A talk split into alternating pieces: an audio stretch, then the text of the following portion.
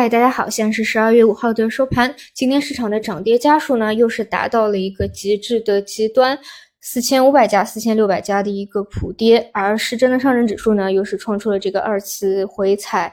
整个趋势波段的指数的新低，破三千点啊。但为什么说今天的一个低开低走，尾盘跳水破三千，就整体是让人对这个市场会有一种非常绝望的一个。心理或者说让人觉得非常的不舒服呢？我觉得主要还是因为就是上证指数它是是真的，在上证指数还没有到前低啊破前低，完成真正的这个 W 底的一个状况下，其实大部分的个股指数宽基全部都是创新低的。这个我们从上周就有聊到过。那么我们需要比较具体的去理解现在到底全市场整体处于什么样的一个位置。如果说拿权重 A 五零来举例，截止到今。今天的收盘是啊，不仅是破了去年十月底的啊那样一个低位，而且呢，其实它是来到了一八年底啊，就一八年十二月份那一波漫长的单边熊市啊，那一九年一月份啊是一个反转的行情啊那样的一个低位。而像啊沪深三百啊，之前还没有像上证五零一样啊，就是比较后面一点啊创出新低的，基本上也是对应着整个市场啊，其实是在两千七百点啊两千九百点的一个位置啊，这个就是最真实的 A 股的一个情况。那么到了这样的一个位置，说明什么呢？它已经不仅仅代表着说把过去几年的债还清了，这样一个牛市的泡沫挤清了，已经不是挤泡沫的问题了，它是已经严重的。超跌了，你想都已经是在一八年熊市底部的那样的一个位置了，基本上把这几年啊，一九年、二零年啊、二一年这样几个所谓的基金牛市啊，全部都给消化掉啊，把这个债权都还清了，现在属于这样的一个一个阶段。那么啊，像这种方向呢，基本上已经全部的啊，又一次回落到了这样的一个二十年长期趋势线的附近。之前讲过，哪怕有单日的一个跌破，如果说能够在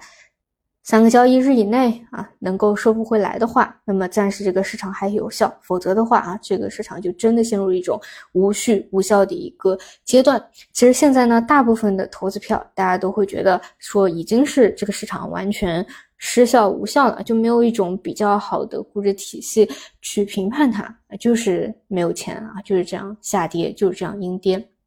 嗯，那我个人呢，就是还是。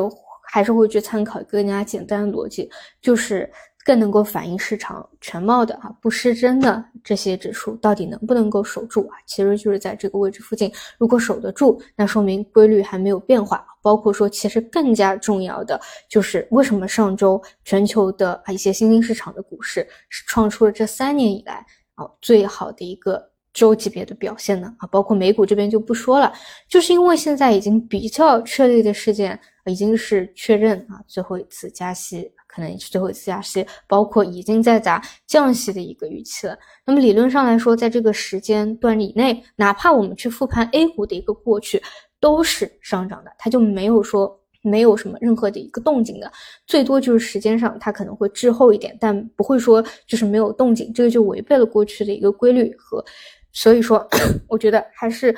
嗯，给 A 股在一周的时间去看看吧，因为已经是回踩到了这个位置嘛，基本上也已经是把探底已经完成了。再不济就是上证指数这样一个啊，最后的遮羞布，这样一个 啊，最后还没有创新低的一个指数去完成这样的一个动作。其实再有一根阴线就已经到了这样的一个位置啊。如果说一切还有效的话，那么就可以去期待啊，真正二次探底结束以后啊，后面的一个超跌反转啊。那如果说啊，这个真的是撑不住啊，就像我说的，要创造历史了，这二十多年的规律它都撑不住的话，那可以说就真的是已经进入到一个混乱无序啊、失效的